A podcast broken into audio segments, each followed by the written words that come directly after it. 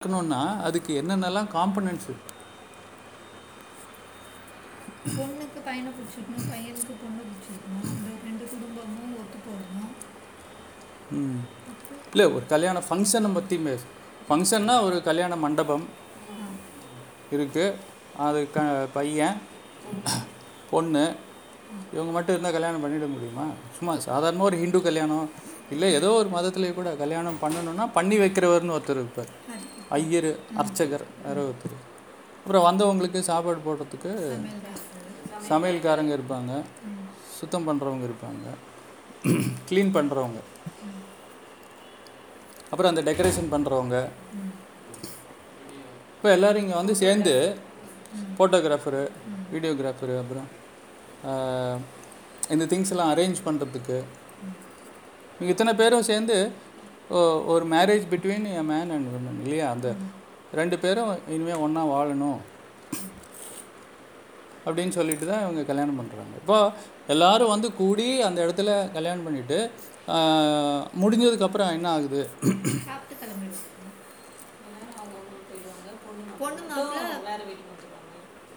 பொண்ணு மாப்பிள்ள வந்து எங்கே வந்துடுதுன்னா இவங்க ஏதோ ஒரு வீட்டுக்கு போகிறாங்க இவங்களுடைய வீட்டுக்கு போயிடுறாங்க. இவங்களுடைய அதை வீடுனாக்கா மாப்பிள்ளை வீடுன்னு வச்சுக்கோ நம்மளுடைய சம்பிரதாயத்தில் அப்படி தானே மாப்பிள்ளை வீட்டுக்கு வந்துடுறாங்க. நீ கல்யாணம் நடத்தி வச்ச இந்த ஃபங்க்ஷன் நல்லபடியாக பண்ணுறதுக்கு கல்யாணம் நடத்தி வச்சுன்னு சமையல்காரனை நம்ம வீட்டுக்கு கூப்பிட்டு வந்துடுறோம்னா ஆஹா. இல்லை அந்த டெக்கரேஷன் பண்ணுறவனை வீட்டுக்கு கூப்பிட்டு வந்துடுறோம்னா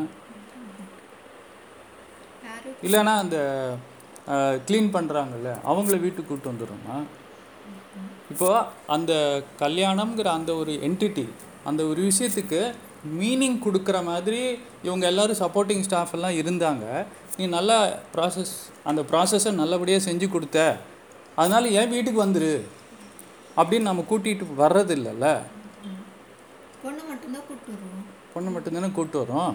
அப்போ அந்த ஒரு விஷயத்தை மட்டும்தானே கூட்டிகிட்டு வரோம்? அப்படின்னா சமையல் பண்ணும்போது நம்ம ஒரு பொருள் நல்லா வேகணும். அந்த பொருள் நமக்கு நல்லா சேரணும் அப்படிங்கிறதுக்கு தானே. அந்த பொருளும் நம்ம உடம்பு கல்யாணம் பண்ணிக்குது. நம்ம உடம்பு தான் ஆண். அந்த ஒரு வெண்டைக்காயோ இல்லை கத்திரிக்காயோ இல்லை கேரட்டோ தான் அங்கே பெண் வச்சுக்கோ இங்கே ஒரு வாழைப்பழம் எப்படி நம்ம உடம்போடு சேருதோ இட்ஸ் கெட்டிங் மேரிட்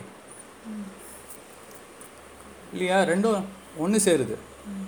அப்போ இந்த carrot vegetable whatever the intended food or the so called food அது நம்ம கூட சேரணுங்கிறதுக்காக வேக வைக்கிறோம்ல. அந்த குக்கிங் ப்ராசஸ் அதாவது மேரேஜ் ஃபங்க்ஷன் அந்த ப்ராசஸிங் நடக்குதுல்ல தாலி கட்டுறதுக்கு முன்னாடி.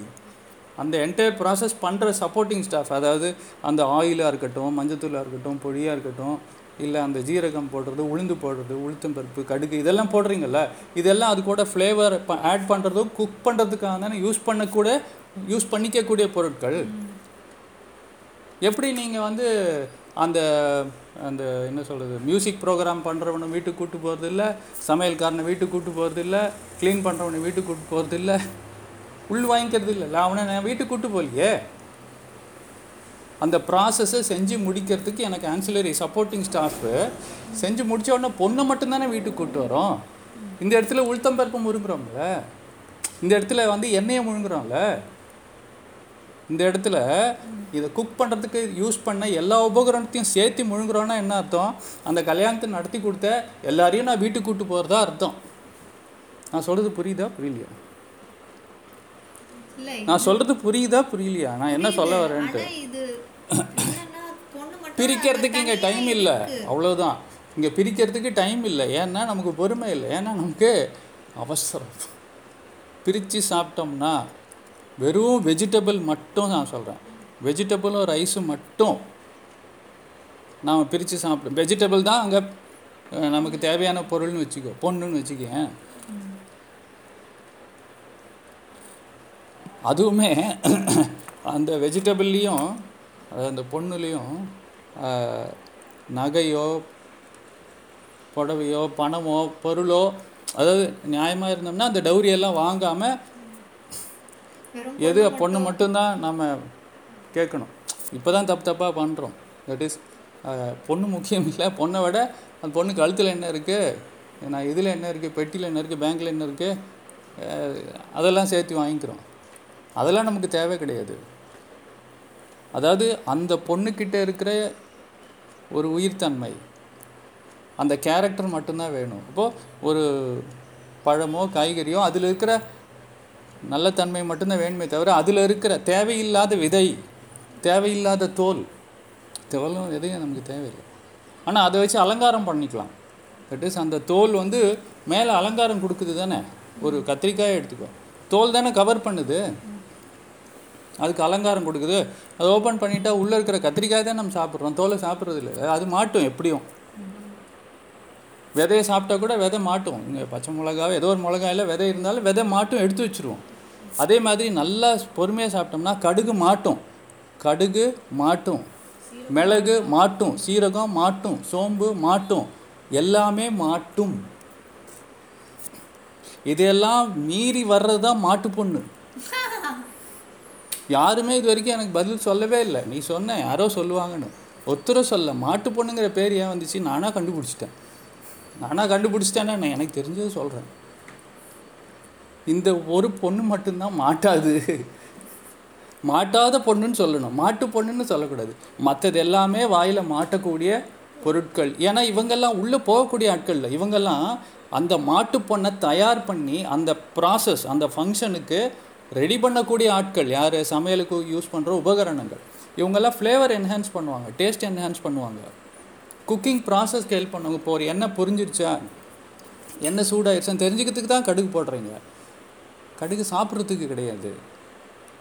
அது மாதிரி ஒவ்வொரு பொருளுக்கும் ஒரு ஒரு நியாயம் இருக்கும் ஒரு காரணம் இருக்கும். அந்த சமையல் ப்ராசஸை பண்ணுறதுக்கு கல்யாண ப்ராசஸை பண்ணுறதுக்கு தேவையான வேலையாட்கள் தானே தவிர கல்யாணம் முடிஞ்ச அப்புறம் வீட்டுக்கு கூட்டின்னு போக வேண்டிய ஆட்கள் கிடையாது.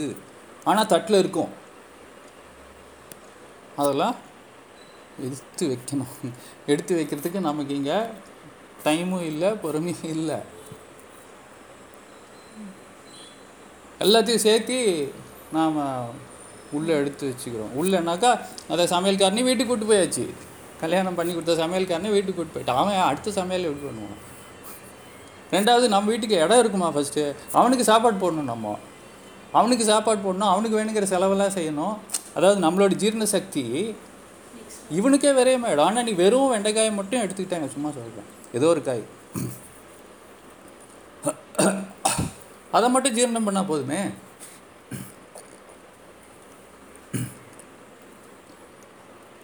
என்ன?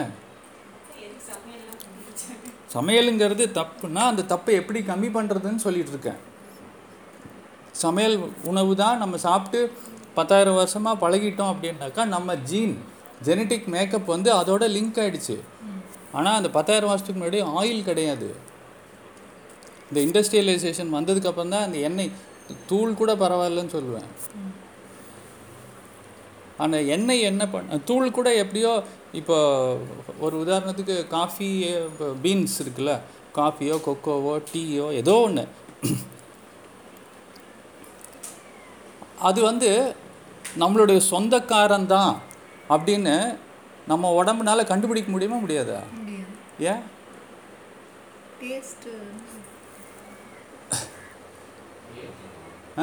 அதான் ஏன்னு கேட்குறேன் சொந்தக்காரன் நீ ஃபஸ்ட்டு எப்படி கண்டுபிடி கண்டுபிடிச்சா தானே ஏற்றுக்க முடியும் டேஸ்ட்டு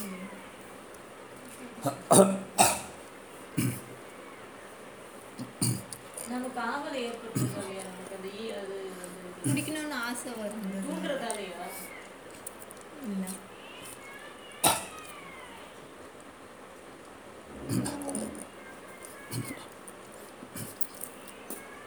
இவன் நம்ம ஆள் தான்யா இவன் நம்ம ஆளு தான் அப்படின்னு எப்படி ஐடென்டிஃபை பண்ணுது? நமக்கு அந்த இது வராதா? ஆர்வம் வராது குடிக்கிறதுக்கு. இல்லை நமக்கு அது தேவை அந்த அது அந்த கசப்பு சுவை தேவை கொஸ்டினே புரிஞ்சிக்க மாட்டேங்கிறீங்க. இவன் நம்ம ஸ்கூலில் தான் படித்தான் இவன் நம்ம காலேஜில் தான் படித்தான் இவன் என் கூட தான் வேலை செஞ்சான் என் ஆஃபீஸில் தான். இவனை என் தம்பி தான். அப்படின்னு ஃபஸ்ட்டு நான் அவனை ஐடென்டிஃபை பண்ணுறது இப்போ ஒரு காஃபி பீன் வந்து யாருனுடைய ப்ரொடியூஸ் யார் அஹ், காஃபி பீனை யாருங்க தயாரிச்சது? மனுஷன் நான் தயாரிக்கிறேன் மனுஷன் நான் தயாரிக்கிறேன் காஃபி பீனை என்ன நீங்கள் காஃபி இப்போ சொல்லுங்க காஃபி பீனை யார் தயாரிச்சது? மனுஷனா? முடிச்சுக்கோங்க. டீ தூளை யார் தயாரிச்சது? டீயை யார் தயாரிச்சது? Tea leaf. மனுஷனை யார் தயாரிச்சது? அப்போ இவங்கெல்லாம் அண்ணன் தம்பி தானே? ரிஃபைன்ட் ஆயிலை யார் தயாரிச்சது? மனுஷன் அவ்வளவுதான் இந்த சிஸ்டம் இதோட சிஸ்டமில் ப்ரொடியூஸ் பண்ணக்கூடிய அந்த அறிவினுடைய மற்ற ப்ர ப்ராடக்ட்ஸை ரெகக்னைஸ் பண்ணிக்கும். ஆனால் இண்டஸ்ட்ரி வழியாக ப்ரொடியூஸ் ஆகுதில்ல ஆயில் நாம் என்னென்னமோ பண்ணுறோம் அதாவது ஒரு ஆயில் ப்ரொடியூஸ் பண்ணணும்னா அதை வந்து ரேப்பிடாக ஹீட் பண்ணுறோம் அது கூட நிறையா மிக்சிங் பண்ணுறோம்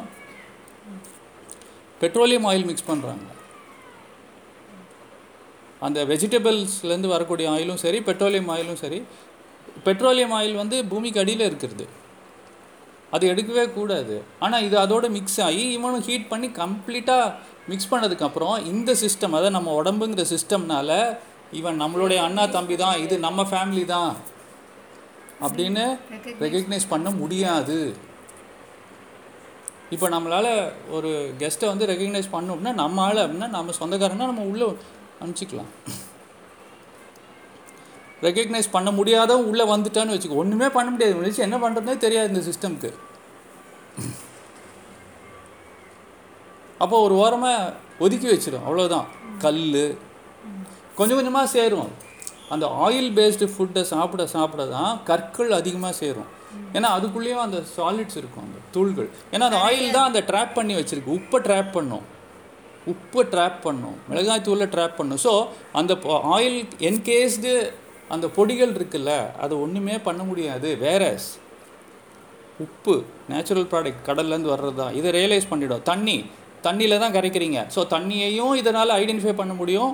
உப்பையும் ஐடென்டிஃபை பண்ண முடியும். இதை ஹேண்டில் பண்ணுறதுக்கான இன்டெலிஜென்ஸு நம்ம உடம்புக்கு இருக்கும். நம்ம ஆளுங்க. தண்ணி நம்ம ஆள். உப்பு நம்ம ஆள். நீங்கள் மிஷின் ப்ராசஸ் கிடையாது. புரியுதா நான் சொல்கிறது அப்போது இது ஆயில் பேஸ்டு குக்கிங்கில் தான் சிக்கல். அதுதான் அந்த ஆயில் பேஸ்ட் இல்லாமல் குக் பண்ணுறது இப்போ கண்ணு பிரச்சனை அதுக்கு கான்ஸ்டிபேஷன்லாம் ஏன் வருது அப்படின்னாக்கா அந்த உள்சுவர்கள் வந்து தண்ணியால் கோட் ஆகிருக்கணும் தட் இஸ் அந்த உள்சுவர்கள் இன்னர் வால்ஸ் அது இன்டெஸ்டைன் அதெல்லாம் வந்து நீரினுடைய இதுதான் இருக்கணுமே தவிர குழவழன்னு இருக்கக்கூடாது. ஆனால் ஆயில் பேஸ்டு ஃபுட்ஸ் எடுக்க எடுக்க இது என்ன பண்ணுறதுன்னு தெரியாமல் அது எங்கெல்லாமோ ஒட்டின்னு தான் இருக்கும். அப்படி ஒட்டிகிட்டு இருக்கும்போது என்ன ஆகும்னா நல்லா இருக்கக்கூடிய ஃபுட்டில் இருக்கிற நியூட்ரியன்ஸை அப்சார்ப் பண்ணுற இடத்தையே இது பிளாக் பண்ணிடும். அதனால தான் திருப்பி பசிக்குது. ஏன் திருப்பி பசிக்குது? நீ கொடுக்குற ஃபுட்டை டைஜஸ்டும் ஆகுது. ஆனால் அந்த உரிகிற இடம் இருக்குல்ல ஸ்மால் இன்டெஸ்டைன் அந்த உரிகிற இடத்துல கேட் பூட்டி இருக்கு ஏன்னா இது நடுவில் ஒரு திரை இருக்கு. என்ன திரை? எண்ணெய் திரை. எண்ணெய் என்ன பண்ணுறதுன்னு தெரில இதுக்கு. எண்ணெயை வச்சு சமையல் பண்ணணும். சமையல்காரனை வீட்டுக்கு கூப்பிட்டு வரக்கூடாது. வீட்டுக்குன்ற பாரு. வீட்டுக்கு கூட்டு இந்த வார்த்தை எங்கே வந்துச்சு? யாரோ சொல்லுவாங்க. அது மாதிரி அந்த டெக்கரேஷன் பண்ணுறவனை வீட்டுக்கு கூப்பிட்டு வரக்கூடாது. அவனுக்கு காசு கொடுத்து அனுப்பிச்சிடணும் அவ்வளோதான் நீ செஞ்சு கொடுத்தியா ரைட்டு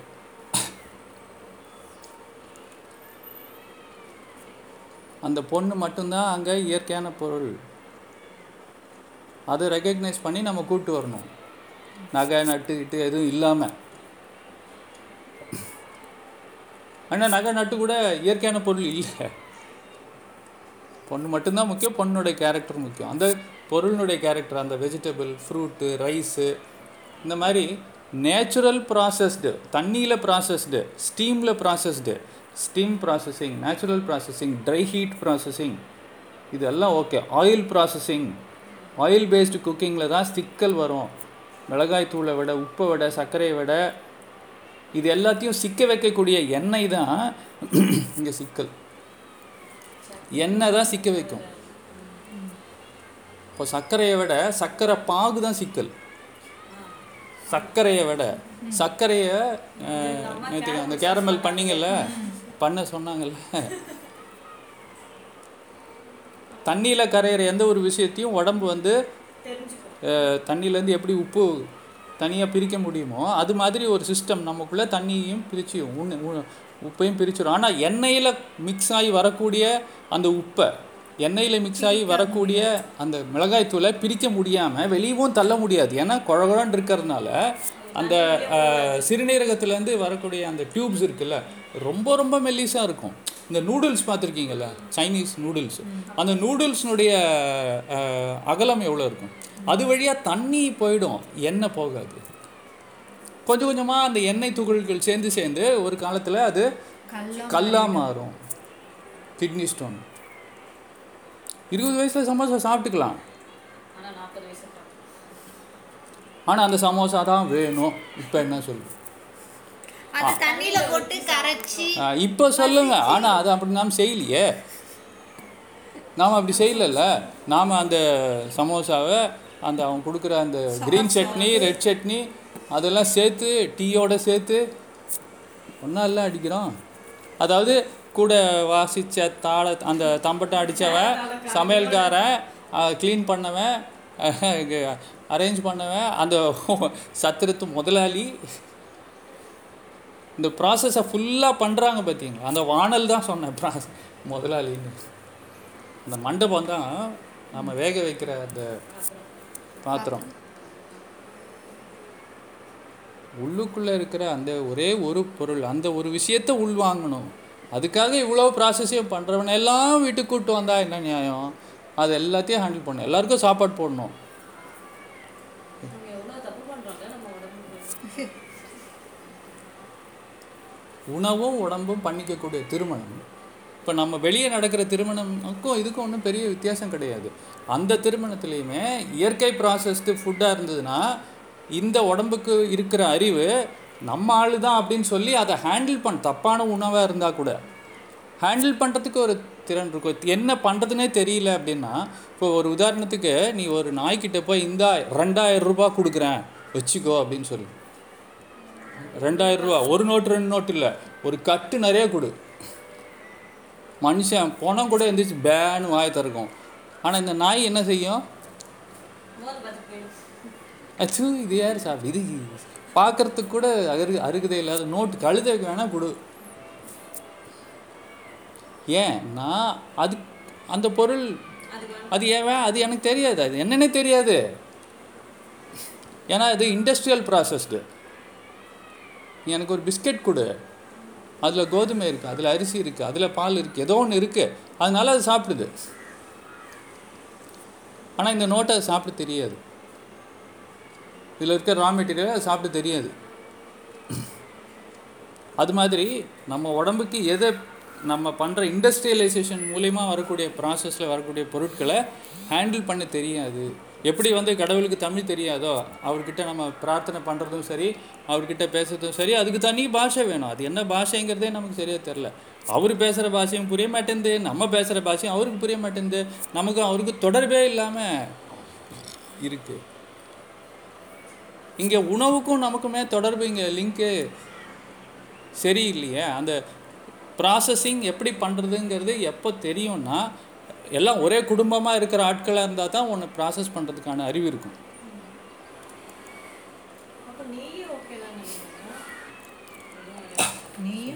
நேச்சுரல் ப்ராசஸிங் சொல்கிறேன் நேச்சுரல் ப்ராசஸிங் இப்போ வெப்பத்தில் காயறதும் சரி இங்கே நேச்சுரலாக ஃபர்மெண்டேஷன் நடக்கிறது பியூட்ரிஃபேக்ஷன் நடக்கிறது தயிர் வெண்ணெய் அதெல்லாம் கரெக்டாக இல்லையாங்கிறது ஆன்மீகம் ரீதியாக வேறு மாதிரி போகும்.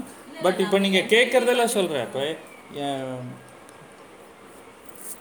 காஃபி பீன் வந்து உடம்பு ஏற்றுக்கும் வெளியே தள்ளுறதுக்கு ஒரு வாய்ப்பு இருக்குது காஃபி சாப்பிட்றது கரெக்டுன்னு சொல்லவே இல்லை தப்பாக நினச்சிக்கிறீங்க தயவு செய்து இதை சப்போர்ட்டிவாக எடுத்துக்காதீங்க காஃபி டீக்கு காஃபி டீ அதிகமாக சாப்பிட்டோம்னா கண்டிப்பாக அதனுடைய சிக்கல் இருக்க தான் செய்யும். வேறு மாதிரி. ஆனால் இங்கே இவனுங்களேருந்து தூக்கி சாப்பிட்ற மாதிரி எல்லா அதாவது அந்த வில்லனுக்கு சீஃப் வில்லன் வந்து ஆயில் நிறைய குழந்தைங்களுக்கு வந்து இப்போ கண்ணாடி பிரச்சனை வர்றதுக்கு ரீசன் வந்து டிவி பார்க்குறது லேப்டாப் பார்க்குறது ஃபோன் பார்க்குறதெல்லாம் கிடையாது. அதை தான் ப்ளேம் பண்ணுறோம் ஏன்னா நம்ம வந்து நம்மளுடைய தப்பை ப்ளேம் பண்ண மாட்டோம். நம்ம தான் இங்கே ஃபுட்டை ஆயிலில் போட்டு போட்டு வறுத்து வறுத்து எடுத்துடுறோம்ல. அது என்ன பண்ணும்னா கான்ஸ்டிபேஷன் ஏற்படுத்தும். சிக்கல். வெளியவே போகிறதில்ல மோஷன் டாய்லெட்டு இதெல்லாம் வந்து பெரியவங்களுக்கு தான் முன்னாடி வந்துட்டுருக்கோம். அவன் வந்து கதை புக் படிப்பான் எல்லாம் ஸ்மோக் பண்ணுவான். ஏதோ ஒன்று பண்ணாதான் அவனுக்கு வரும். அதெல்லாம் நான் சொல்கிறது ஒரு முப்பது நாற்பது வருஷத்துக்கு முன்னாடி. டாய்லெட் போகிறதுக்கு இதெல்லாம் தப்பான வேண்டிய இப்போல்லாம் குழந்தைங்களுக்கே வரமாட்டேங்குது. வந்தாலும் ஆட்டு புழுக்கை மாதிரி ஆட்டு புழுக்கை மாதிரி வருது சார். அவன் ரொம்ப கஷ்டப்படுறான் முக்கிறான் வலிக்குது அழுகுறான். There is intestinal obstruction why the intestines are obstructed because the body does not know how to handle stuff you have given. அதில் அந்த ஆயில் பேஸ்டு ஃபுட்டை ஐடென்டிஃபை பண்ண தெரியாது. வாட்டர் பேஸ்டு ஃபுட்டை ஐடென்டிஃபை பண்ணி இதை ஹேண்டில் பண்ணிடும். That does not mean all water based foods are good நான் கம்பேரிட்டிவாக சொல்கிறேன் சாம்பார் சாதத்தை அதை ஹேண்டில் பண்ணிடும். ஹேண்டில் ஆயில் பேஸ்டு ஃபுட் வந்து அந்த உள்ளுக்குள்ளே போய் மாட்டிக்குதுன்னா உமிழ்நீர் மிக்ஸ் ஆகிறதுக்கே வழி இல்லைன்னு சொல்கிறேன்ல உமிழ்நீர் மிக்ஸ் ஆகணும். இப்போ குலாப் ஜாமுன் சாப்பிட்டு ஆகணும்னா என்ன பண்ணுறது அப்புறம்? அப்போது நம்ம என்ன பண்ணணும்? வெளியவே வந்து அதை வந்து ஒரு ஒரு குலாப் ஜாமுனை ஆயிரம் குலாப் ஜாமுன் ஆக்கணும். அப்பவுமே கஷ்டம்தான். அப்போவுமே it will be like oil globule தான். இப்போது எண்ணெயில் வந்து சாரி தண்ணியில் எண்ணெயை போட்டால் மேலே மிதக்கும் போது நுர மாதிரி வரும். ஒரு ஒரு கு- குழும குமிழ் எண்ணெய் குமிழ். அதெல்லாம் ஹேண்டில் பண்ண தெரியாது. அதெல்லாம் போய் நம்மளுடைய அந்த சிறுநீரகத்தில் போய் இந்த சிறுநீரகத்துலேருந்து வரக்கூடிய அந்த யூரின் வரக்கூடிய பாதையில் அடைச்சிக்கும். இதெல்லாம் மீறி இப்போ இருக்கிறோம். கேட்டால் நான் நல்லா தானே இருக்கேன்? தம்பி? டைம் இருக்கு. Every dog has its day உன்னை நல்லா நீ நல்லா இருக்கேன்ட்டு இல்லை. உன்னை நான் நல்லா வச்சிருக்கேன். நீ செய்கிற அட்டூழியத்தையும் மீறி நான் உன்னை நல்லா வச்சுருக்கேன். சாப்பிட்றதுக்கு பயப்படக்கூடாது. நீங்கள் அதை எப்படி ப்ராசஸ் பண்ணணுங்கிறத அதுதான் நம்மளுடைய பயந்து ஓடுனீங்கனாக்கா யூ ஹவ் லாஸ்ட் நான் இது எல்லாத்துக்கும் சாப்பிட்றதுக்கு வழி இருக்குது இது எல்லாத்தையும் சாப்பிட்றதுக்கு வழி இருக்குது இல்லை எனக்கு கண்டிப்பாக குலாப் ஜாமுன் வேணும் எனக்கு டீப் ஃப்ரைட் ஐட்டம்ஸ் வேணும்னா வழி இருக்குது ஆனால் அதுக்கு கொஞ்சம் பொறுமை வேணும். கொஞ்சம் பொறுமை வேணும். ஆனால் அந்த பொறுமையும் இல்லை அப்படின்னா அவசரம் தான் அப்படின்னாக்கா அவசரமாக தான் போக வேண்டியிருக்கும். அவசரம் வேணா சாப்பிட அதை அவ்வளோதான் அப்படி சொல்லிட்டு இல்லை நம்ம நின்றுட்டே சாப்பிட்றோம் போகிற வழியில் அப்படியே சாப்பிட்றோம் டீ கடையில் சாப்பிட்றது சும்மா சொல்கிறேன் அவசரம் அப்படின்னாக்கா எல்லாத்துலேயும் அவசரம் வந்துடும் நீ அவசரமாக சாப்பிட்றியா? அவசரமாக நடக்கலாம் அவசரமாக முடிஞ்சிடும் எல்லாமே. பொறுமையாக சாப்பிட்றேன். பொறுமையாக ரசித்து ருசித்து சாப்பிடும்போது அந்த உமிழ்நீர் இதோட கலக்கணும். அவ்வளோதான் விஷயம். ரகசியம் என்னென்னா இந்த ஐயரு தான். ஐயரு. கரெக்டாக திருமணத்தை செஞ்சு வைக்கணும். இந்த உமிழ்நீர் அந்த உணவையும் உணவையும் நம்ம நாக்கு அந்த ப்ராசஸ் இந்த சுக்லாம்பரம் இவர் சொல்கிறார்ல இவர் தானே ரெண்டையும் சேர்த்து வைக்கிறாரு. ஐயர் தானே அங்கே மேட்ரு சும்மா ஒரு இதுக்காக ஒரு கம்பேரிசன் அவ்வளோதான் ஐயரை உடனே பிடிச்சிக்காதீங்க. உமிழ்நீர் உணவோட சேரணும். அந்த ரெண்டு பேரையும் சேர்த்து வைக்கிற வேலை. அதாவது உடம்பையும் உணவையும் சேர்த்து வைக்கிறது உமிழ்நீர் ஆணையும் பெண்ணையும் மணமேடையில் சேர்த்து வைக்கிறது ஐயர். அதுக்காக ஐயர் எக்ஸாம்பிளை சொன்னேன். அது கிறிஸ்டியன் மேரேஜ் அப்போ எப்படி சார்? முஸ்லீம் மேரேஜ் எப்படி சார்? எல்லாம் கேட்கக்கூடாது இது வந்து ஒரு கிரியேட்டிவ் கம்பேரிசன் அவ்வளவுதான். இட் இஸ் ஜஸ்ட் என்ன சொல்கிறது கிராக் பாட்ஸ் இமேஜினேஷன் கிராக் பாட்னு தெரியுமா? பைத்தியக்காரனுடைய கற்பனை. ஆனால் எனக்கு மேட்ச்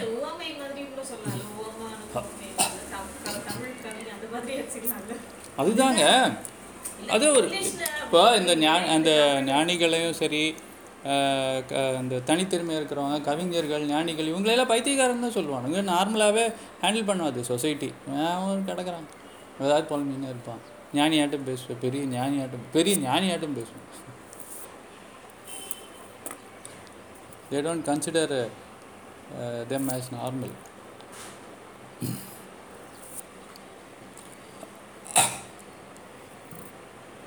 ஐயரையும் கூட்டின்னு வரக்கூடாது. ஐயரையும் வீட்டுக்கு கூட்டின்னு வரோம். ஐயர் உள்ளே போகக்கூடாது. இங்கேயே மிக்ஸ் ஆகும். ஆனால் இந்த நிறைய குழந்தைங்களுக்கு பார்த்தா அவங்க நைட்டு தூங்கியிருப்பாங்க. காலையில் எந்திரிக்கும் போது இந்த உதட்டுக்கு வெளியே அந்த உமிழ்நீர் வடிஞ்சிருக்கும். பில்லோலாம் நனைஞ்சிருக்கும். எச்சில் அந்த சலைவா வெளியே ஊற்றி பில்லோ நனைஞ்சிருக்கும். இந்த சைடில் வந்திருக்குன்னா என்ன அர்த்தம் வயிறு கெட்டுப்போச்சு அது வந்து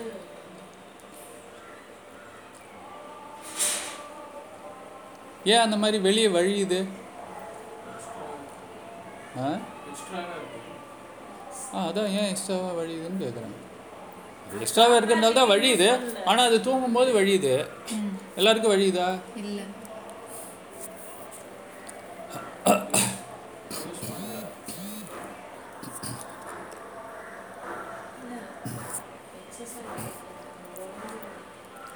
சரி அது அப்போ நார்மல் இல்லை அப்படின்னா சரி இப்போ எதுக்காக சொல்கிறேன்னா சப்போஸ் இந்த உமிழ்நீர் உள்ளே போயிருந்ததுன்னு வச்சுக்கோங்க சும்மா கேட்குறேன் எண்ணெயை தான் உடம்பு ரெகக்னைஸ் பண்ணாது. ஆயிலில் ஒட்டிக்குச்சுன்னா தான் அதை எழு எடுக்க முடியாது. ஆனால் உமிழ்நீரை உடம்பு ரெகக்னைஸ் பண்ணுமா? உமிழ்நீரை ஹேண்டில் பண்ணிவிடும் உமிழ்நீரில் கரைஞ்ச உப்பு உமிழ்நீரில் கலைஞ்ச மிளகாய் தூ மிளகாய் உமிழ்நீரில் கல க கரைந்த எந்த ஒரு பொருளையும் நம்ம உடம்பு ஹேண்டில் பண்ணணும் ஆனால் அதுவும் ஆயில் மாதிரி பிசு பிசுன்னு தான் இருக்கும் உமிழ்நீர் எண்ணெயும் பிசு பிசுன்னு தான் இருக்கும். ஆனால் எண்ணெயில் இருக்கக்கூடிய அந்த இப்போ மாட்டிக்கிட்டு இருக்கக்கூடிய உப்பு தூளையோ காப்பி தூளையோ டீ தூளையோ இல்லை மிளகாய் தூளையோ இல்லை எந்த தூளையோ இதனால பிரிக்க முடியாது உடம்பு. ஆனால் உமிழ்நீரில் இருக்கிறத பிரிச்சிடும் ஆனால் இந்த இடத்துல வெளியே வெளியே வந்துருச்சு எது? வாய் வழியாக வெளியே வந்துடுச்சு உமிழ்நீர் வாய்க்குள்ளே இருந்திருக்கணும். இல்லைன்னா உள்ளியாச்சும் போயிருக்கணும்.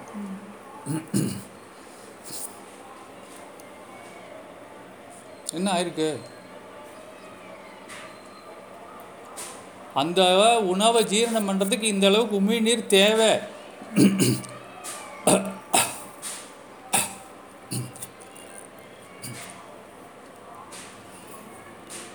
ஆனால் உமிழ்நீர் மிக்ஸ் ஆகிறதுக்கு முன்னாடியே முழுங்கியாச்சு. அப்போ? அது வெளியில் வந்துடுச்சு தூங்கியாச்சு. டிவி பார்த்துட்டே சாப்பிட்டா பேசிக்கிட்டே சாப்பிட்டா கவனம் இல்லாமல் சாப்பிட்டா அந்த உணவை ஜீரணம் பண்ணுறதுக்கு தேவையான உமிழ்நீர் வாயிலே கலந்துருக்கணும் கலக்கலை. உள்ளே போயிடுச்சு. போனதுக்கு அப்புறமாச்சு நான் வந்து உள்ளேயாச்சும் ஜீரணம் பண்ணுறேன் ஆனால் ஜீரணம் பண்ணணும்னா முழுங்கணும் முழுங்கத்துக்கு இங்கே முழிக்கலையே முழிச்சிட்டு இல்லையே தூங்கியாச்சே? அப்போ வாயில் வந்து கலெக்ட் ஆகுறது முழுங்க முடியாது. அது சுவாச பாதையில் அடைக்கக்கூடாது வெளியே தான் வரும். இதே கவனித்து சாப்பிட்ருந்தா உமிழ்நீரோட மிக்ஸ் ஆகிருக்குமா இப்போ அந்த உமிழ்நீர் பத்தல உள்ள சாலிட் அதிகமாக இருக்குது இந்த சாலிட் தான் மலை மலையாக ஃபார்ம் ஆகும். குழந்தைங்களுக்கு கண்ணு பிரச்சனை வருதுன்னா அதுக்கு முக்கியமான காரணம் கான்ஸ்டிபேஷன்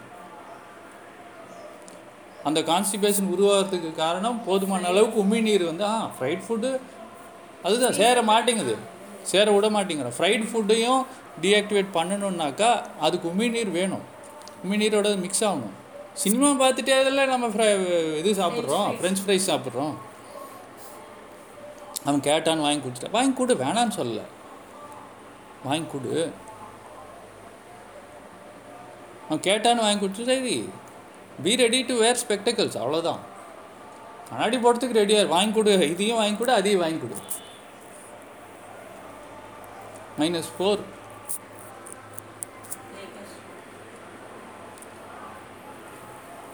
எட்டு வயசு தான். இப்போ போட ஆரம்பித்தா அது பாட்டுக்கு பதினஞ்சு பதினாறு வரைக்கும் போகும்.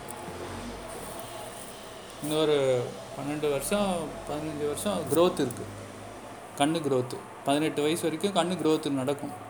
ஒரு ஒரு வருஷமும் அந்த கண்ணாடி போடும்போது அந்த பவர் ஜம்ப் ஆகிட்டே இருக்கும். Minus ஃபோருங்க minus five minus six minus seven சும்மா கணக்கு போடு எட்டு வயசுலேருந்து பதினெட்டு வயசு இன்னொரு பத்து வருஷம். கண்ணாடி போட்டால் இன்றைக்கி மைனஸ் ஃபோரில் இருக்கிறது மைனஸ் ஃபோர்டீன் ஆகும். இது கற்பனை கிடையாது. என்னுடைய கிளினிக் பழைய நம்ம இப்போ பழைய கிளினிக்கில் எல்லா ரெக்கார்ட்ஸையும் எடுத்து பார்த்துக்கோங்க. நீங்களே பார்த்துக்கோங்கன்னு சொல்லுவோம். சரி எந்த ஐயோ ஹாஸ்பிட்டலுக்கு வேணாலும் போய் எடுத்து பாருங்கள் நான் சொல்கிறது நம்பவே வேண்டாம். டக்கு டக்கு டக்கு டக்குன்னு இன்க்ரீஸ் ஆகிட்டே இருக்கும் பவர் அப்புறம் பேஷண்ட்டும் கேட்பாங்க. போன வருஷம் வந்தோம். இந்த வருஷம் மாறிடுச்சு. என்ன ஆச்சு மைனஸ் ஃபோர் இருந்து இப்போ மைனஸ் ஃபைவ் இப்போ மைனஸ் சிக்ஸு என்ன சொல்லி போட வைப்பாங்க அப்படின்னா கண்ணாடி போடலைன்னா பவர் கூடும் அப்படின்னு சொன்னால் ஹண்ட்ரட் பர்சன்ட் போட்டுருவாங்க. அதாவது டாக்டர்ஸும் தெரியாமல் தான் சொல்கிறாங்க எங்களுக்கு புக்ஸ்லேயே அதுதான் சொல்லி கொடுக்க சொல்லியிருக்கு. நீ என்ன சொன்னால் அவங்களுக்கு பயத்தை ஏற்படுத்தி அவங்கள செய்ய சொல்ல முடியுமோ அதை செஞ்சால் அவங்களுக்கு நோய் வளரும். நீ மாத்திரையை சாப்பிட்லன்னா உனக்கு காலை வெட்டி எடுத்துடுவேன். சுகர் மாத்திரை சாப்பிட்லன்னா. சுகர் மாத்திரை சாப்பிட்லனா கிட்னி போயிடும். சுகர் மாத்திரை சாப்பிட்லனா கண் கெட்டு போயிடும். சுகர் மாத்திரை சாப்பிட்லனாக்கா மூளையில் ஸ்ட்ரோக் வரும் ஹார்ட் அட்டாக் வரும். அப்படி சொன்னால் மாத்திரை சாப்பிடுவேல ஆனால் அந்த மாத்திரையை சாப்பிட்டா தான் இதெல்லாம் வரும் அப்படிங்கிறது தான் நிதர்சனமான உண்மை. கண்ணாடி போட்டால் தான் கண்ணு மோசமாகும். ஏன்னா கண்ணாடி போடும்போது கிளியர் ஆகிடும் பார்வை. டிவி தெரியல இப்போ தெரியுது. மேஜிக் கண்ணாடி போட்ட உடனே தெரியுது. போடாதப்போ தெரியல. போடாதப்போ தெரியல. அப்போ உடனே அந்த பிரெயின் வந்து என்ன செய்யணும்? ஏன் உனக்கு சரியாக கண் தெரிய மாட்டேங்குது? அப்படின்னு அந்த விஷனை சரி பண்ணுறதுக்கு பிரெயின் வந்து வேலையில் இறங்கணும்ல. வேறு கண்ணாடியை போட்டுட்டு அந்த இமேஜை நான் கிளியராக ஃபோக்கஸ் பண்ணி கொடுத்துட்டேன்னா அந்த பிரெயின் என்ன நினச்சிக்கும்? அதான் நல்லா தெரியுதே. அங்கே ஹீல் பண்ணுறதுக்கோ சரி பண்ணுறதுக்கோ ஒன்றுமே இல்லை அப்படின்னு சொல்லி நம்மளுடைய பிரெயினையே நாம் ஏமாத்துறோம். கண்ணாடி போட்டு. எப்போ? குழந்தைங்களுக்கு. அப்போ அந்த ஹீலிங் நடக்காதா? அப்போ அந்த மைனஸ் ஃபோருங்கிறது அப்படியே நிற்கும். அது மட்டும் இல்லை. அந்த மைனஸ் ஃபோர் ஏன் வந்துச்சோ அந்த காரணம் உள்ளுக்குள்ளே ப்ரூ ஆகும். That is it will keep growing because we have not handle that root cause what is the root cause oily food கண்ணாடி போடுன்னு சொல்கிற டாக்டர் எண்ணெயில் பொரிச்சதை சாப்பிடாதுன்னு சொல்ல மாட்டாங்க. அது ஒரு சைடு கேஎஃப்சி பக்கத்தில் தான் இருக்குது இங்கே மல்டிப்ளெக்ஸ் சினிமா சா சினிமா பார்த்துட்டு நீங்கள் கேஎஃப்சியில் கேஎஃப்சின்ற மாதிரி ஏதோ ஒன்று ஃப்ரெஞ்ச் ஃப்ரைஸு ஏதோ ஒன்று அதை சாப்பிட்றதுக்கும் மெத்தட்ஸ் இருக்குது அந்த மெத்தட்ஸ் இப்போ சும்மா ஒரு இப்போ இவ்வளோ பேசிட்டீங்க கேட்டிங்கல்ல ஒரு பேர் என்ன? ஃப்ரெஞ்ச் ஃப்ரைஸ் தானே அதுக்கு பேர்? உருளைக்கிழங்கு. அதை சாப்பிட்டு தான் ஆகணும். உன் குழந்தைக்கு கொடுத்து ஆகணும். கண்ணாடி போடுற குழந்த. அடம் பிடிக்குது. அடம் பிடிக்கிறதுக்காக சொல்லி தரணும். பெரியவங்களும் அப்படி தான் இருக்காங்க. என்ன செய்யறது? அது காத்துல ஆற வச்சு அது கூட சாப்பிடலாம். இல்ல தண்ணியில தொட்டு சாப்பிடலாம். இதுதான் must எப்படி தெரியுமா இது நிற்கணும் அந்த ஃப்ரெஞ்சு ஃப்ரைஸை அவன் சாப்பிடக்கூடாது. அப்படிங்கிறது உங்களுடைய மருத்துவ அறிவு. அதுவும் இந்த தலை கிடைக்கிறாதா அப்படின்னு வெயிட் பண்ணிட்டு இருக்கிற என்ன மாதிரி குழப்பவாதிகளுக்கு குழப்பக்கூடிய விஷயம் இல்லையா? அது நான் உங்களை எல்லாத்தையும் குழப்பிட்டு தான் இருக்கிறேன். குழப்பவாதி வாத்தியார் வைத்தியருன்னு சொல்லிட்டு வாத்தியார் வாத்தியார் வேலையை பண்ணிட்டு குழப்பிட்டு இருக்கிறேன் பேசிக்காக நேற்று கூட பேசுனது சார் அழகாக கொண்டு போனீங்க. கடைசியில் சொதப்பிட்டீங்க சொதப்பிட்டீங்கன்னா குழப்பிட்டீங்க. மறுபடியும் நன்றி சொல்லவே வேணாமா. எல்லா அந்த கேள்விகள் வரதான் செய்யும். உங்கள் மனசில் குழப்பத்தை ஏற்படுத்துறது தான் என் வேலை. ஆன்சர் நான் எதுக்குமே சொல்ல மாட்டேன். எல்லாத்துக்கும் கொஸ்டினை எழுப்பிட்டு அந்த ப்ராசஸை ஃபுல்லாக டிஸ்கிரைப் பண்ணிவிட்டு ஃபைனல் ஆன்சர் அது உங்கள் கையில் தான் இருக்குது ஏன்னா அந்த ஒரு வேலையை நீங்கள் செஞ்சால் தான் மறக்கவே மாட்டீங்க.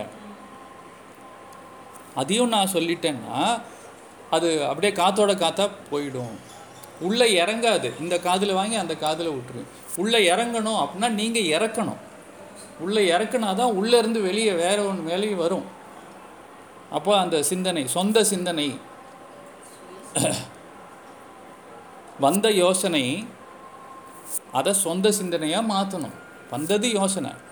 யோசனையை மட்டுமே செஞ்சிட்ருக்கக்கூடாது அப்புறம் சொந்த சிந்தனைன்னு ஒன்று இருக்குது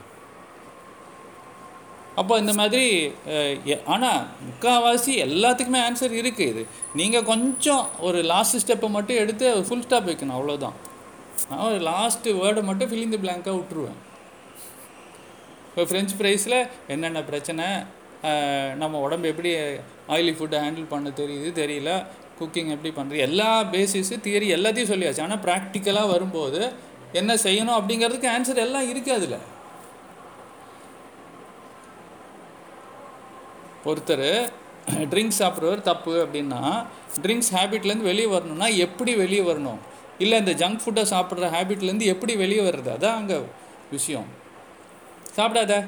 ஆ இதெல்லாம் நல்லது இல்லை சொன்ன கேட்க மாட்டேன் இப்படி தானே பேரண்ட்ஸ் வளர்க்குறாங்க. ஆ. தெகிடி. தெகிடி. தெகிட்டி நிற்கணும் அப்போ எவ்வளோ கொடுப்பீங்க? ஒரு ஒரு பே ஒரு ரெண்டே ரெண்டு பீஸ் கேட்குறான்னாங்க ஒரு அண்டா நிறைய கொடுப்பீங்களா? எப்படி திகட்டுறது எப்படி திகட்ட வைக்கிறது? சினிமா பார்த்துட்டு ஆ சினிமா பார்த்துட்டே சாப்பிட்டா திகட்டுமா?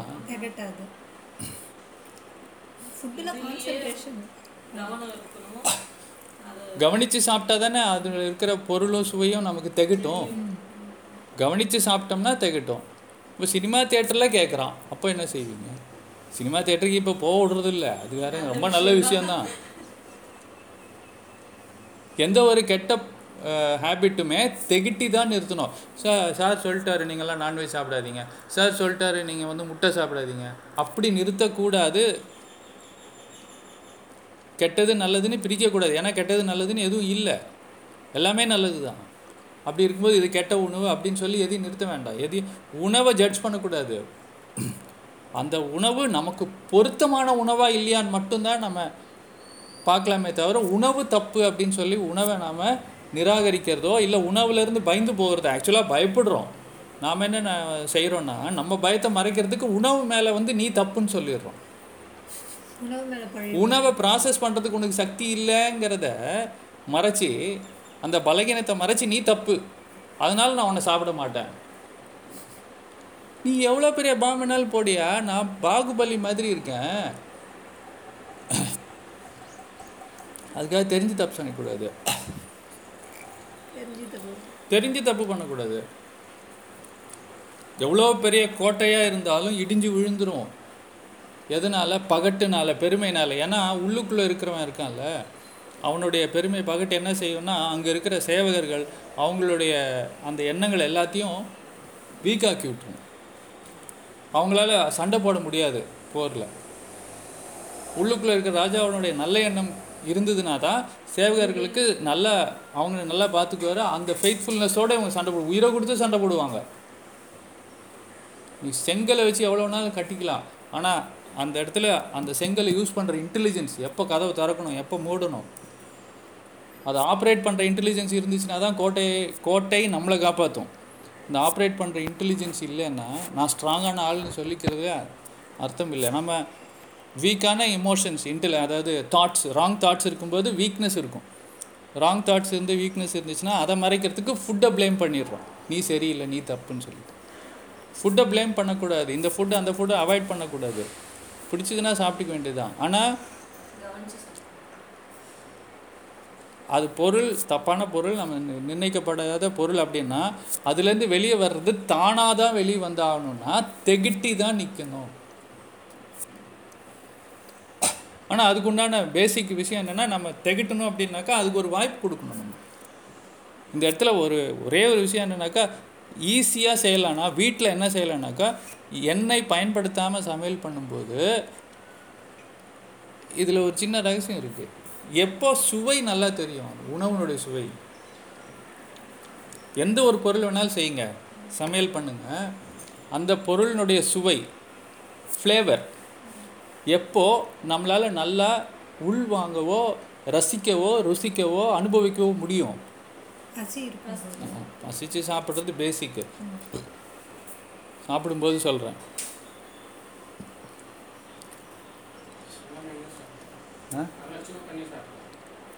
அதுதான்.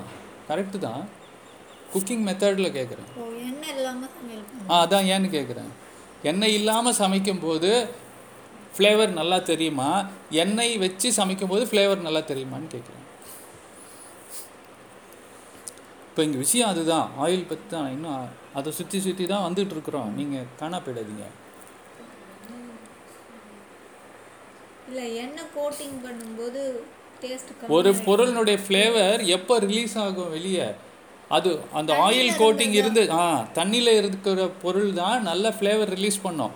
தண்ணியில் இருக்கக்கூடிய அந்த ஒரு பொருளினுடைய சுவையை பிரிக்கணும் அப்படின்னா அந்த உமிழ்நீர் அந்த உணவோட கலக்கணும். வேறஸ் அந்த ஆயில் கோட்டிங் இருந்துச்சுன்னா உமிழ்நீர் அந்த உணவோட கலக்கவே கலக்காதுங்கிறப்போ சுவையை நம்மளால் ரிசீவே பண்ண முடியாது. சுவையை உணரவே முடியாது. ஹண்ட்ரட் பர்சன்ட் சுவை இருக்குது ஆனால் அந்த உமிழ்நீர் உள்ளே போய் கலக்கலை அப்படின்னாக்கா ஃபிஃப்டி பர்சன்ட் கூட மேலே இருக்கிற காண்டாக்ட் ஏரியா தான் இருக்குமே தவிர உள்ளே இருக்கிற காண்டாக்ட் ஏரியா இரு கிடைக்காது. யாருக்கு? உமிழ்நீருக்கு அந்த உணவோட முழுசாக மிக்ஸ் பண்ணுற ஒரு ஆப்பர்ச்சுனிட்டி இருக்காது. அது எப்போ அந்த ஆப்பர்ச்சுனிட்டி க்ரியேட் பண்ண முடியும்னா கையில் நல்லா மசிக்கிறது. கையில் நல்லா மசிச்சிட்டோம்னா ஓரளவுக்கு அந்த ஆயிலில் பண்ண ஃபுட்டை பற்றி பேசிகிட்டு இருக்கிறேன் தண்ணியில் பண்ண ஃபுட்டு வந்து இது அது தேவையே இல்லை. அதில் இருக்கிறது ஃப்ளேவரும் ஸ்மெல்லும் நம்ம உமிழ்நீர் வந்து ஒரு கொஞ்சம் டைம் கொடுத்தாலே மிக்ஸ் ஆகிடும் ஏன் இந்த ஆயிலில் பண்ணதை நம்ம இது பண்ணணும் அப்படின்னு சொன்னால் ஆயிலை நம்ம உடம்பு ரெகக்னைஸ் பண்ணாது. ஏன்னா அது இயற்கையினுடைய ப்ரொடக்ட் இல்லை. இயற்கையினுடைய படைப்பு இல்லை. இயற்கையினுடைய படைப்புன்னா தண்ணி தான். தண்ணி வெண்டைக்காய் மிளகாய் தூள் கூட ஓகே ஓகேனாக்கா மிளகாயிலேருந்து வந்ததுனால அந்த இடத்துல இண்டஸ்ட்ரியலைசேஷன் இருக்குது நீங்கள் முழுசாக போட்டுக்கணும். மிளகாயை முழுசாக போட்டுக்கணும். போட்டுக்கிட்டால் அதில் இருக்கிற கார சுவை வந்துடும் இது எல்லாத்தையுமே ஹேண்டில் பண்ணிடும் உடம்பு. எக்ஸஸாக இருந்தால் கூட. எண்ணெய் தவிர. எண்ணெயில் போய் சிக்கிக்கிச்சுன்னா தான் பிரச்சனை. ஒரு குரூப்புக்குள்ளே போய் சிக்கி ஒரு ஒரு குழப்பத்துக்குள்ளே வழவழா குழவழா பார்ட்டிக்குள்ளே போய் சிக்கிறது. எண்ணெய் தான் இங்கே குழப்புற ஆள். குழவழான்னு இருக்குல்ல குழவழன் இருக்கவன் தானே குழப்புற ஆள். தண்ணி தெளிவு. எண்ணெய் குழப்பம். இதுக்கும் மேலே நான் என்ன தான் யூஸ் பண்ணி சமையல் பண்ணுவேன் அப்படின்னு சொன்னாக்கா அதனுடைய விளைவுகள் தான் கற்கள். ஸோ நம்ம எப்படியெல்லாம் அந்த நம்ம ரெகுலராக சாப்பிட்ற சாப்பாடை நாம் அவாய்ட் பண்ண முடியாது. நீங்கள் சமையலே பண்ண அதாவது நோ ஆயில் நோ பாயில் அப்படிங்கிறப்போ அந்த சாம்பார் சாதம் ரசம் சாதம் இதெல்லாம் சாப்பிட்டே இத்தனை வருஷம் நம்ம நம்ம ஜெனட்டிக்ஸ் இருக்குல்ல நம்மளுடைய உடம்பினுடைய அறிவை பரிணாம வளர்ச்சியில் வளர்ந்துருச்சு பத்தாயிரம் வருஷமாக ஆனால் இதில் இருக்கிற விஷயம் என்னென்னா இந்த அக்ரிகல்ச்சர் வந்து தான் பத்தாயிரம் வருஷம் ஆச்சு பன்னெண்டாயிரம் வருஷம் ஆச்சு மனுஷன் வந்து எவ்வளோ நாள் ஆச்சு? அதுக்கும் மேலே. எவ்வளோ ஸ்பெசிஃபிக்கான ஒரு ஆன்சர் பற்றியா செம்ம ஸ்பெசிஃபிக்காக இருக்குது இந்த ஆன்சரு நான் பன்னெண்டாயிரம் வருஷம்னு ஓரளவுக்கு இருபதாயிரம் வருஷம் என்னம்மா மனுஷன் வந்து எத்தனை வருஷம் ஆச்சு பூமியில்? ஓ இதெல்லாம் நமக்கு எதுக்கு சார்? எதுக்கு நமக்கு இதெல்லாம் தேவை? நீ வந்தோமா இட்லி சாப்பிட்டோமா சாம்பார் சாதம் நீ என்ன? எத்தனை வருஷம் ஆச்சு மனுஷன் பூமிக்கு வந்து? சரி பூமி வந்து எத்தனை வருஷம் ஆச்சு? ஆஹா நீ பெரிய பெரிய கொஸ்டின்லாம் கேட்கக்கூடாது. இன்னைக்கு காலையில் தான் ஒரு ஆஃப் அன் ஹவர் வந்து ஒரு என்ட்ரன்ஸ் எக்ஸாம் கண்டக்ட் பண்ணியிருக்கோம் இந்த பேட்சுக்கு சிக்ஸ் தேர்ட்டி டு செவன் முடிஞ்சிருச்சு. ஜூனியர்ஸ்க்கு இருபத்தஞ்சி கொஷின் கேட்டு அவங்கள ஒரு- இந்த செகண்ட் பேட்ச் மொட்டை அடிக்கிறது ஆரம்பிச்சிருக்கோம் ஏன்னா இவங்க வந்து இவங்களுக்கு அது தேவைப்படுது. சரியான ரெஸ்பான்ஸ் இல்லை. இவங்களுக்கு எக்ஸாமே கண்டக்ட் பண்ணாமல் அட்மிஷன் கொடுத்துட்டேன் நான். அதனால தப்பாயிடுச்சு. ஏன்னா ஒருத்தருக்கும் கமிட்மெண்ட் இல்லை. ஃபீஸும் கேட்கறது இல்லைல்ல ஸோ ஃபீஸ் கொடுக்காததுனால அவங்களுக்கும் ஒரு கமிட்மெண்ட் இல்லை. இதே இருபத்தஞ்சாயிரம் நான் சொல்லியிருந்தேன்னு வச்சுக்கோங்க. சும்மா சொல்கிறேன் இருபத்தஞ்சாயிரம் சொல்லியிருந்தா என்னை விடுவாங்களா? பாடம் எடு எடுன்னு சொல்லுங்க இப்போ பாடமும் கேட்கறது இல்லை. நானும் கொடுக்கறது இல்லை. அதாவது இன்டென்ஷன் இருந்ததுன்னா சரி அட்லீஸ்ட் ஒரு எக்ஸாம் ஏச்சும் எழுதி வைப்போம் அப்படின்னு சொல்லி ஒரு பேசிக்கான எக்ஸாம் அந்த மாதிரி இப்போ என்ன கேட்டுட்டு இருந்தோம் ஆ. இதெல்லாம் உங்களுக்கு பழைய பாடம். கதாநாயகன் சொல்லிட்டு ஒரு பாடம் எடுத்தோம். கதாநாயகன் அருமையாக இருக்கும். அதாவது ஒரு ஆக்டரை ஆக்டர் மறந்தே போயிடுச்சு உங்களுக்குலாம் போன வருஷத்து இது. அதாவது ஒரு ஆக்டரை வந்து இன்டர்வியூ பண்ணுறான் சத்யராஜ் பாட்டெல்லாம் வந்துச்சு அதில். நடிகன் என்று மாறியாச்சு அப்படின்னு சொல்லிட்டு அதில் வந்து மனுஷன் பிறந்து எத்தனை வருஷம் பூமி வந்து எத்தனை வருஷம் ஆச்சு? எத்தனை லட்சக்கணக்கான வருஷங்கள் ஆச்சு? மனுஷன் அதில் வந்து எத்தனை லட்சம் வருஷம் ஆச்சு? சமய இது விவசாயம் பண்ண ஆரம்பித்து எத்தனை வருஷம் ஆச்சு? சும்மா ஒரு ஒரு எக்ஸாம்பிளுக்காக பன்னெண்டாயிரம் வருஷம் அக்ரிகல்ச்சர்னா பத்து லட்சம் வருஷமாக மனுஷன் இருக்கான். பத்து லட்சம் வருஷமாக மனுஷன் ஒரு ப்ரோக்ராமில் வளர்ந்துருக்கான். ஒரு ஜெனட்டிக் டெவலப்மெண்ட் அதாவது பரிணாம வளர்ச்சின்னு சொல்லுவாங்க. ஒரு உயிர் தான் ரெண்டு உயிரா மூணு உயிரா நாலு உயிரா வளர்ந்து ஆறு உயிர் அஞ்சு ஏழு ஆ, சரி ஆறு உயிர் தான். அறிவா வந்திருக்கு. அறிவு.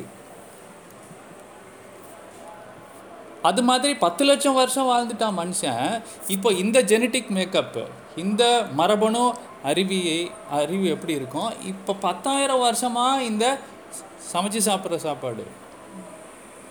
எந்த ஜெனட்டிக் மேக்கப் நமக்கு இருக்கும்? இந்த ஜெனட்டிக் மேக்கப் நமக்கு அப்ளை ஆகணும்னா தட் இஸ் இந்த அக்ரிகல்ச்சர் பேஸ்டு விஷயத்தை இந்த பரிணாம வளர்ச்சிக்கு கொண்டு வரணும். இதை ஹேண்டில் பண்ணணுன்னா இன்னொரு பத்து லட்சம் வருஷம் ஆகும். அவன் முன்னாடி எப்படி சாப்பிட்டான்? வெறும் பழத்தை சாப்பிட்டான். இல்லைன்னாக்கா ஓடுறத பறக்கிறத அடித்து சாப்பிட்டான். அவ்வளவுதான். வேற எந்த ப்ராசஸுமே கிடையாது. மிளகாத்தூள் கிடையாது உப்பு கிடையாது எண்ணெய் கிடையாது. அந்த ஃபுட்டுலேயே அதெல்லாம் இருக்கும். மீன் இருக்கும்னு வச்சுக்கோ. சும்மா சொல்கிறேன் மீனில் உப்பு இருக்கும். இப்போது ஒவ்வொரு விஷயத்தையும் சாம்பார் சாதம் எப்படி சாப்பிட்றது மீன் எப்படி சாப்பிட்றது முறுக்கு எப்படி சாப்பிட்றது குலாப் ஜாமுன் எப்படி சாப்பிட்றதுன்னு ஒவ்வொரு விஷயத்துலேயும் நம்ம அதை சாப்பிட்டு தான் ஆகணும். ஆனால் அது நம்மளை பாதிக்கக்கூடாது அப்படிங்கிற ஒரு பேராசைக்காரங்க நம்ம. ஆனால் அதுக்கும் ஆன்சர் இருக்குது ஆன்சரில் சொல்ல மாட்டேன். கவலையே படாதீங்க ஒரு ஒரு விஷயத்துக்கும் அழகாக அதை முழுசாகவும் ரசித்தும் சாப்பிட்லாம். ஆனால் அது நம்மளை பாதிக்கக்கூடாது ஒரு ஒரு கொஷனுக்கும் ஆன்சர் அது புக்கு தான் ரெடி பண்ணிகிட்டு இருக்கிறேன் அந்த புக்குக்கு வந்து எப்படியும் ஒன்றரை லட்சம் ரூபாய் வைப்பேன்.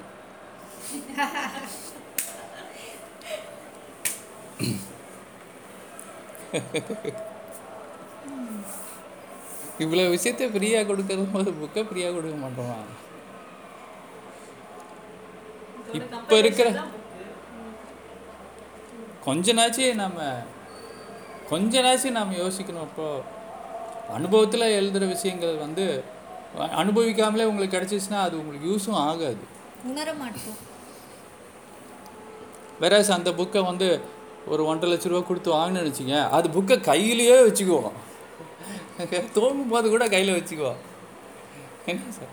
இந்த காசு ஒரு விஷயம் ஒரு சில விஷயத்தில் வந்து நல்லது தான் ஆனால் அது என்னமோ சில சமயம் வந்து கட்டாயப்படுத்துகிற மாதிரி இருக்குமோ அப்படிங்கிறதுனால தான் அது கேட்கறது இல்லை ஆனால் காசு கொடுத்தாக்கா ட்ரீட்மெண்ட் ரொம்ப நல்லா வேலை செய்யும்.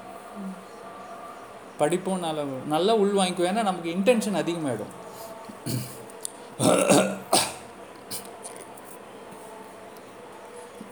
இப்போ என்ன கேட்டுட்டு இருந்தேன்?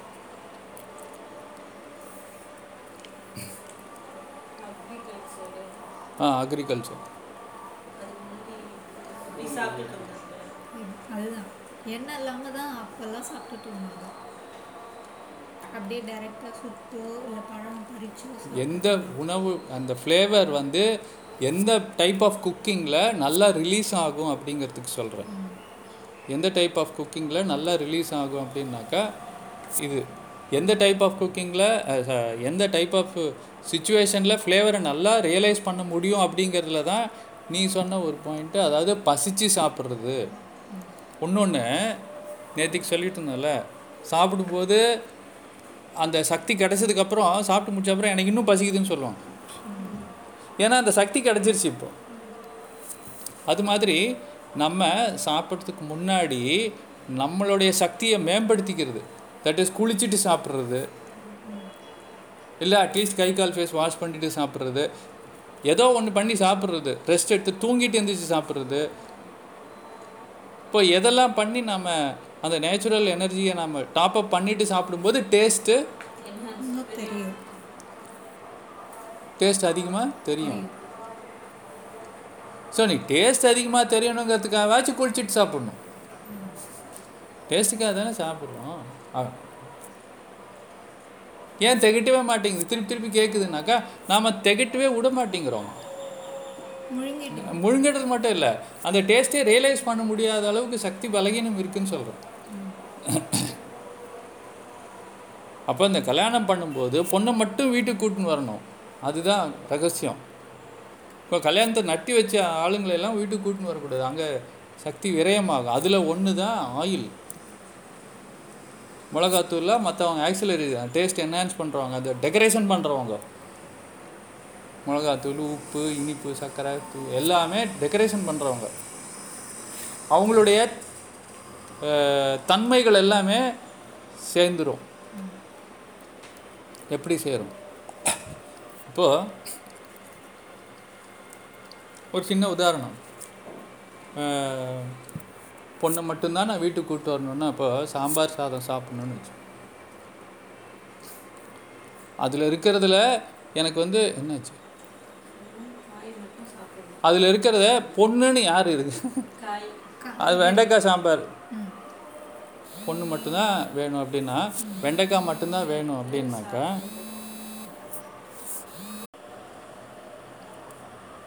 சாம்பார் சாதம் எப்படி சாப்பிட்றது?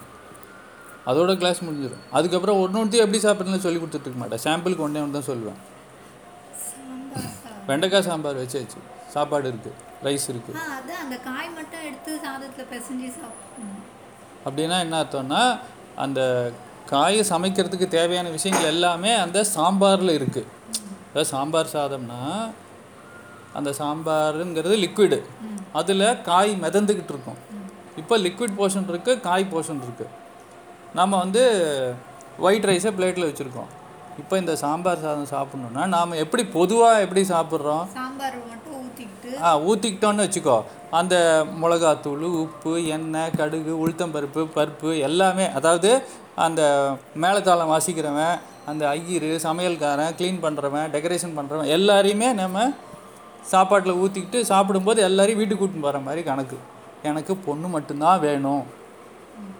வெண்டைக்காய் மட்டும்தான் வேணும் அப்படின்னா வெண்டைக்காயை மட்டும் எடுக்கலாம். அந்த தனியாக ஹோட்டலில் கொடுக்குறாங்கல்ல குவளை குவளையாக சாம்பார் ஒரு கிண்ணத்தில் ரசம் ஒரு கிண்ணத்தில் பொரியல் ஒரு கிண்ணத்தில் தயிர் ஒரு கிண்ணத்தில் அந்த மாதிரி கொடுக்குறாங்கல்ல.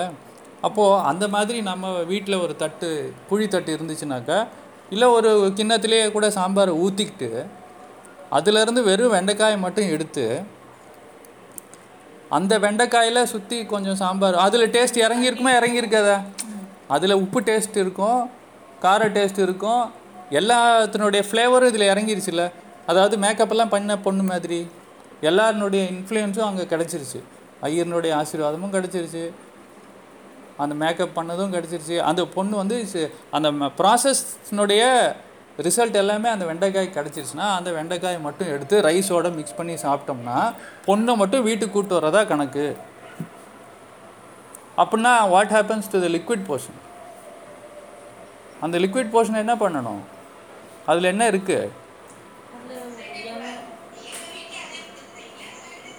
எண்ணெய் உப்பு மிளகாத்தூள் மஞ்சள் குக்கிங்க்கு தேவையான விஷயங்கள். கல்யாணத்தை நடத்தி வச்ச ஆட்கள். அவங்கள அப்படியே அந்த கிண்ணத்தில் வச்சுட்டு காய் மட்டும் எடுத்து நாம் ஒயிட் ரைஸோட பிணைஞ்சு சாப்பிட்டோம்னாக்கா அந்த ஆயில் அதுலேயே ரீட்டைன் ஆகிடும் எக்ஸஸ் உப்பு பருப்பு கடுகு உளுத்தம்பருப்பு எல்லாமே அதனுடைய ஃப்ளேவரான எல்லாமே இந்த வெண்டைக்காயில் இருக்கும். அதனுடைய ஃப்ளேவர் அதனுடைய டேஸ்ட் அதனுடைய சாராம்சம் அதனுடைய தன்மை இந்த வெண்டைக்காயில் மிக்ஸ் ஆயிடுச்சு அது தேவையில்லை. அதாவது மக்களுடைய வேலைப்பாடு கிடைச்சிருச்சு. குக்கிங் பண்ணும்போது இதனுடைய எல்லா தன்மைகளும் அந்த வெண்டைக்காயில் சேர்ந்துருக்கும். அதை மட்டும்தான் எடுத்து நாம் சாப்பிட்டுக்கணும். அதை பிணைஞ்சு சாப்பிட்டுக்க வேண்டியது தான் இங்கே ஒரே ஒரு விஷயம் அந்த லிக்விட் தன்மை கிடைக்கல. பிணையும் போது உங்களுக்கு ட்ரையாக இருக்குது அப்படின்னாக்கா தண்ணி ஊற்றிக்கணும் அவ்வளோதான் கொஞ்சம்.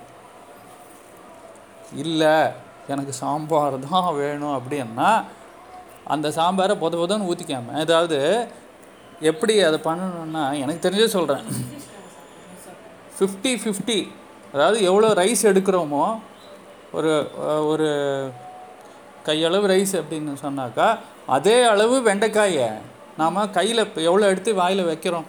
அந்த அளவு அதில் அந்த அளவில் வந்து ஃபிஃப்டி பர்சன்ட் ரைஸும் ஃபிஃப்டி பர்சன்ட் வெஜிடபிளும் மிக்ஸ் பண்ணதுக்கு பிற்பாடு அதுக்கு மாய்ஸ்னஸ் வேணும் ஈரப்பதம் வேணும்னா அப்போது கொஞ்சம் தான் தண்ணி தேவைப்படும் மிக்ஸ் பண்ணுறதுக்கு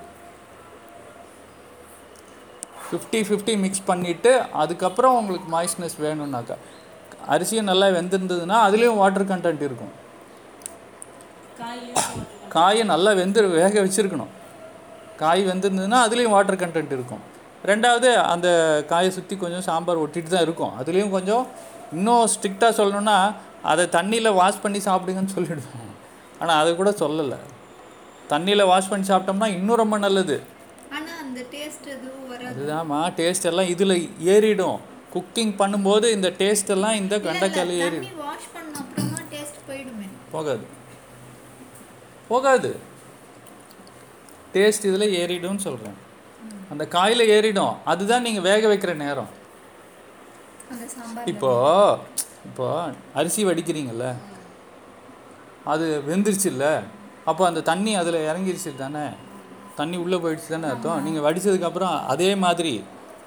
இந்த காய் நல்லா வெந்துருச்சுனாக்கா இதில் நீங்கள் என்னெல்லாம் ஆட் பண்ணியிருக்கீங்களோ அதனுடைய தன்மைகள் எல்லாமே இதில் அந்த ஃப்ளேவர் இதில் ஏறிடும். போகாது. அது உள்ள ஆஹா சாதத்தோட மிக்ஸ் பண்ணி சாப்பிடும்போது சாதத்துல இருக்க தண்ணியை சொல்றீங்கன்னா நீங்க? இல்லை. காயில் இருக்கிற ஃப்ளேவரும் அதை விட்டு போகாது. த சாதத்தில் இருக்கிற தண்ணியும் அதிலே தான் இருக்கும். அது ஓகே அது வந்து டேரக்டா அந்த காயையே நம்ம வாஷ் பண்ணிட்டு திருப்பி இதோட போட்டோம்னா அது சாம்பார் மே மேலே ஒட்டிட்டு இருக்கிற சாம்பார் தான் வாஷ் ஆகி போகும். ஓ, உள்ள எல்லாம் வாஷ் பண்ண காய்க்குள்ள இறங்கி இருக்கு பாருங்க இது எப்படி தெரியுமா இருக்கு? நீங்க கேட்குற கேள்வி எப்படி தெரியுமா இருக்கு? அரிசி வெந்துருச்சு. அரிசிக்குள்ள இருக்கிற தண்ணி நீ கையில பிணைஞ்சா வெளியே போயிடுமான்னு அந்த புரியுதா நான் சொல்றது? வாஷ் பண்ணா கூட உள்ள வெந் இருக்கிற ஆமா தண்ணி இருக்கும். ஆமா. அதான் நீங்க வெந்துருச்சு. வெந்துருச்சுன்னா என்ன அர்த்தம்? தண்ணி உள்ள போயிடுச்சுன்னு அர்த்தம். இந்த தண்ணி உள்ள போன அந்த காயை நீங்க எடுக்க முடியாது. வெந்துருச்சு. தண்ணி மட்டும் உள்ள போகாது. தண்ணி ஆ. என்னென்னலாம் ஃப்ளேவர் யூஸ் பண்ணீங்க? உப்பு யூஸ் பண்ணீங்க மிளகாத்தூள் யூஸ் பண்ணீங்க whatever. மேலே ஒட்டிட்டு இருக்கிற அந்த சாம்பாரில் இருக்கக்கூடியது தான் போகுமே த நீங்கள் அவ்வளோ கூட ஸ்ட்ரிக்டாக பண்ண தேவையில்லை. அந்த நீங்கள் தண்ணியில் வாஷ் பண்ணி சாப்பிட தேவையில்லை. வெறும் காயை மட்டும் எடுத்து பிசைஞ்சு சாப்பிடுங்க போதும். கொஞ்சோண்டு சாம்பார் சேரட்டும். அப்போது இது வந்து சாம்பார் சாதம் தான். ஆனால் சாம்பார் இல்லாத சாம்பார் சாதம். அதுதான். உங்களுக்கு சாம்பார் சாதத்தோட டேஸ்ட் கிடச்சிரும்.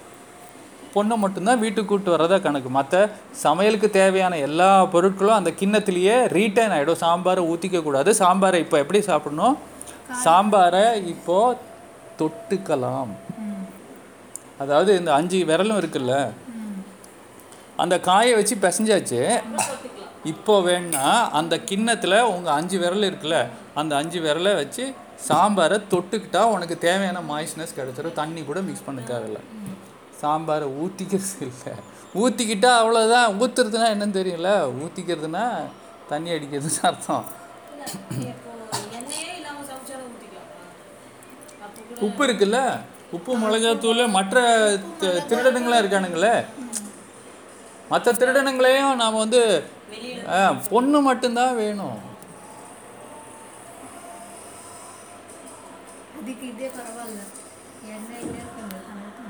ஆ. அது ஒரு ஒருத்தருக்கும் எப்படிங்கிறத செஞ்சு பார்க்கும்போது தான் இந்த அனுபவமே வேறு மாதிரி இருக்கும். சாம்பார் சாதத்தினுடைய டேஸ்ட்டும் கிடைக்கும் பொண்ணு மட்டும்தான் கிடைக்கும். ஆனால் சமையல் பண்ண ஆட்கள் யாரும் உள்ளே வர மாட்டாங்க. இது ஒரு ஒரே ஒரு எக்ஸாம்பிள் இது மாதிரி ஒவ்வொரு விஷயத்துக்கும் நுணுக்கங்கள் இருக்குது அது விரும்பினா தான் அந்த ஆன்சர்லாம் கிடைக்கும். எல்லா ஆன்சரும் சொல்லின்னு இருக்க மாட்டேன். ஒரு ஒரு விஷயத்தையும் எப்படி வந்து அந்த பொண்ணு மட்டும் வாங்கிக்கணும் அந்த சமையல் பண்ண ஆட்களை யாரையும் உங்கள் வீட்டுக்கு கூப்பிட்டு வரக்கூடாது அப்படிங்கிறத நீங்களே கண்டுபிடிச்சிக்கங்க. தெரியலன்னா சொல்கிறேன் ஆனால் ஸ்டார்டிங்க்கு ஆனால் அது ஒரு தனி ஆராய்ச்சி. ஆராய்ச்சிங்கிறத விட ஒரு சுவாரஸ்யமான அனுபவம். அப்படி தான் நான் சொல்லுவேன் அது நம்ம கேட்குறது இல்லை. அதுவாகவே சொல்லிக் கொடுக்கும். எப்படி வந்து அந்த சீரகம் அப்புறம் அந்த இது என்ன சோம்பு கடுகு மிளகு கருவேப்பிலை இது எல்லாமே வாயில் மாட்டுது இப்போ. அது ஒரு அனுபவம் தானே. நம்ம ஒன்றும் வேணும்னே வெளியே எடுத்து வைக்கல ஏதோ மாட்டிக்கிச்சுன்னு சொல்லிட்டு வெளியே எடுத்து வைக்கிறோம்ல. அது உடம்பே தானே வேணான்னு சொல்லுது. அப்புறம் என்ன? அவனையெல்லாம் வீட்டுக்கு கூப்பிட்டு வராத நீ? மறுபடியும் வீட்டுக்குன்னு வருது. அவனெல்லாம் கூப்பிட்டு வராது. எனக்கு பொண்ணு மட்டும் தான் வேணும். எதுக்கு அவனை டிரைவரெல்லாம் வீட்டுக்கு கூப்பிட்டு வர எதுக்கு குக்கை கூப்பிட்டு வர்றாரு? உடம்பே சொல்லுதே. நாம் கொஞ்சம் கவனிக்கணும். ஒரு ஆ அது சரி எடுத்து வச்சிரும் அங்கே அந்த பொறுமை மட்டும் இல்லை. ஸோ இப்போலேருந்து ஜேர்னி ஆஃப் எக்ஸ்ப்ளரேஷன் அவ்வளோதான். இஷ்டம் இருக்கிறவங்க அதை கண்டுபிடிக்கணும்னு விருப்பம் இருந்தால் அவங்களுக்கு ஆன்சர் கிடைக்கும். பொறுமையாக கவனித்து சாப்பிடணும். அவ்வளோதான்.